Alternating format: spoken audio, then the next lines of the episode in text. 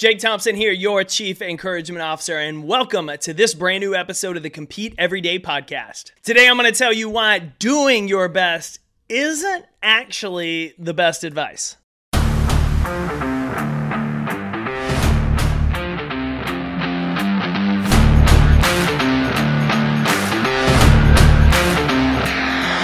My name's Jake Thompson, your Chief Encouragement Officer, and this is the Compete Everyday podcast, a show designed to help driven people build a winning mindset so they can build their winning life. Welcome to the show.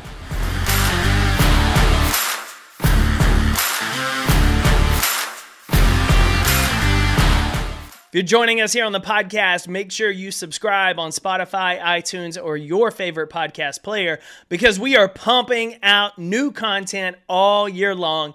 And I don't want you to miss an opportunity to build a better mindset so you can show up and build your best life. Now, you may be thinking, as your chief encouragement officer, isn't my job to tell you to go do your best? Heck, if you've followed the brand for maybe longer than five years, we used to do the phrase, the catchphrase of compete every day, always do your best. We believed at the time that that was the right mentality. We were trying to convince people that the focus was not on everybody else, just focus on doing your best. But the older I've gotten, the more I've realized that just doing your best may not actually be the best piece of advice for people. Because a lot of times, what we think is our best actually isn't one of my most popular keynotes compete every day and in my book i talk about this phrase aerotos arete we commonly see as excellence but aerotos is a specific conjugation that the authors Ashley Merryman and Po Bronson used in the book top dog around not just excellence but the revelation of excellence through competition. See, the ancient Greek culture was obsessed with competition, you could say. I mean, heck, they created the Olympics as a way to honor their gods because they believed through competition, our best was revealed. It wasn't about what we thought we were capable of, but about pushing ourselves to discover what we're actually capable of. Think about the last tough workout you went through. Maybe it was a long run, maybe you're on a rower, maybe you were in the gym. You heard that little voice in the back of your head start whispering, like, slow down. If you don't slow down, you're going to die. Like that voice is super uncomfortable. Our lungs are burning, our heart's beating as fast as it can through our chest, and our body's just trying to get a breather. And so, in that moment of discomfort, that inner voice is trying to tell us to slow down, to stop, to quit because we're, quote, going to die. In reality, we're not about to die. We're just super uncomfortable because we've never put our body, our mind in this specific position before. And like a lot of you in that moment of discomfort, if coach yells five, ten seconds left, you keep pushing, you keep going to finish out that workout. You don't quit early and you didn't die. In fact, you were quite fine. And maybe in a few cases, you even PR'd what you thought you were capable of. See, all of us have this limit in life that we think is our ceiling how high we think we can go, how successful we think we can be, what we believe we're capable of. Sometimes we set those limits, but in a lot of cases, parents, teachers, friends, other people tell us things, and that sets our limit. We allow other people to dictate where our ceiling is. In reality, that ceiling is anything but. It's not our actual limit. It's like being in that workout and, and hearing that voice thinking you're going to die and that's all you got left in the tank. And then, boom, 10 seconds left, game on. I got a little bit more. I can run a little bit farther. If you look at the skews of how marathoners finish uh, the races, it's not one giant arc like you think it would. It's a spike up and then down. It's a spike up and then down. A spike up and then down. Because what happens is people are running these races and, and they've got times they're aiming for. But like in a lot of races, they get off pace or maybe they're a little bit ahead and they get about to a mile left, maybe a little bit less. And they start looking at their watches and they see, oh man, I can make it under two hours. I can make it under two and a half hours. I'm going to be under 245. I'm going to be under three and a half. And they start sprinting. Now, you know at this point they're tired. Their lungs are burning. Their legs are aching. Everything in their body is exhausted from running 12 miles to this point, 25 miles to this point if it's a full. But they somehow find the energy to get up and get after the finish line because they want to get under a time mark.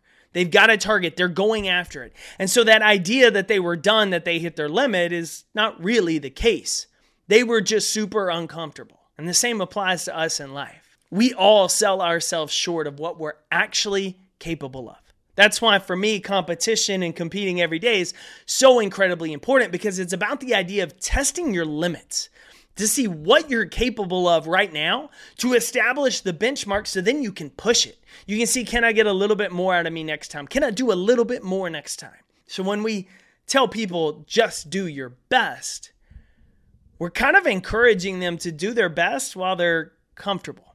See, that's what I think about in that moment is how can I just come in relaxed and do my best right now when in reality, like we want you to push yourself. We want you to get uncomfortable. We want you to stretch yourself. We don't want you to do your best. We want you to do the best. And sometimes striving for the best is a lot more uncomfortable than doing our best. Because when we do our best, rarely do we fall short. Rarely is there an idea that we had a setback or a disappointment because it was just our best. Now, on the other hand, when we're looking at doing the best, well, then there's a baseline. And we know what that baseline is. And a lot of times we fall short of that baseline. A lot of times in sports, our best isn't enough to win the game. And even though we gave our best, it wasn't the best because the other team beat us. But there's something important about that. The beauty of competition is you win or you learn what it's going to take to win. If you're in a position where you always win all the time, you're never stretching yourself, you're never growing, you're never learning on how to get better because you're never putting yourself in a position to stretch yourself, to be challenged, and to potentially lose. Average people avoid opportunities to fail and lose. Champions put themselves in those positions every single day because they understand the only way to get better is to test myself and push myself. And the only way to push myself is to put myself in a position where I might lose. But by doing so, I'm going to learn what it's going to take for me to get better and win in the future. So when we challenge people, do your best, we're challenging them to do what's comfortable when we should be encouraging to go be the best to chase that big goal, to chase that big standard, to raise your game, to be freaking uncomfortable going after something bigger. So even if you fall short, we're going to cheer you on, we're going to encourage you, and then we're going to get your ass back up and tell you to go after it again because we want you to be better in the process. What a disappointing life we would live if we never pushed ourselves, stretched ourselves, and just settled for what was comfortable. We would get to the end of our lives and we would regret so many choices, so many actions because we settled for what was comfortable and what we thought was our best instead of pushing and stretching and striving to be the best and to understand what our full potential was. Give me that every day.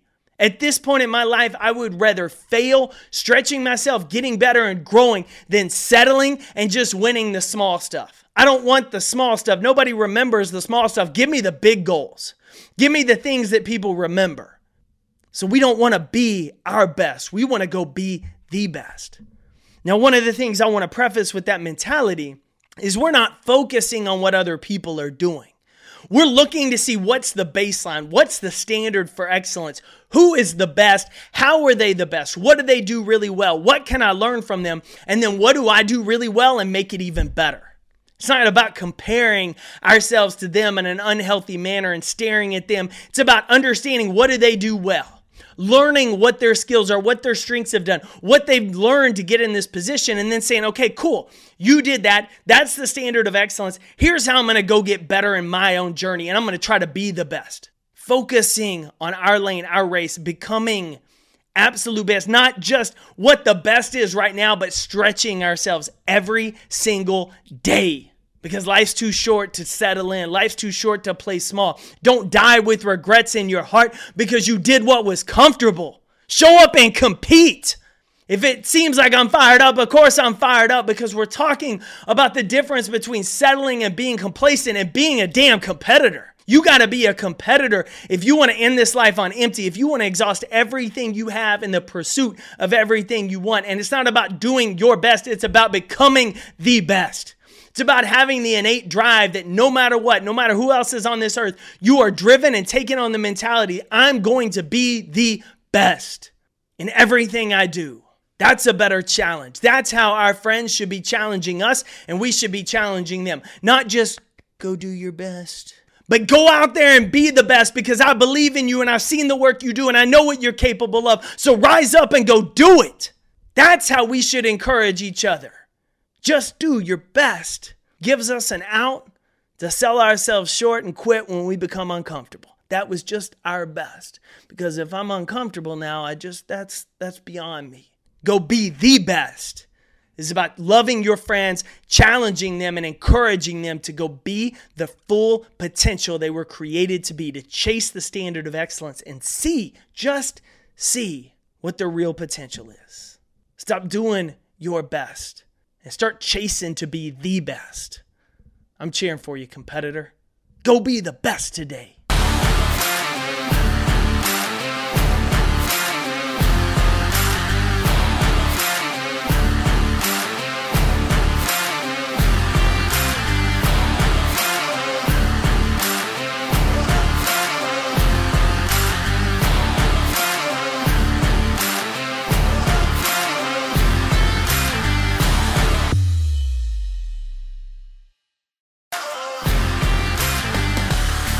Thanks for tuning in to another episode of the Compete Everyday podcast. To get in touch with the team, drop us an email to podcast at competeeveryday.com. And to find out more about our resources, content, and gear that will help you build that winning mindset so you better compete for your best life, visit competeeveryday.com.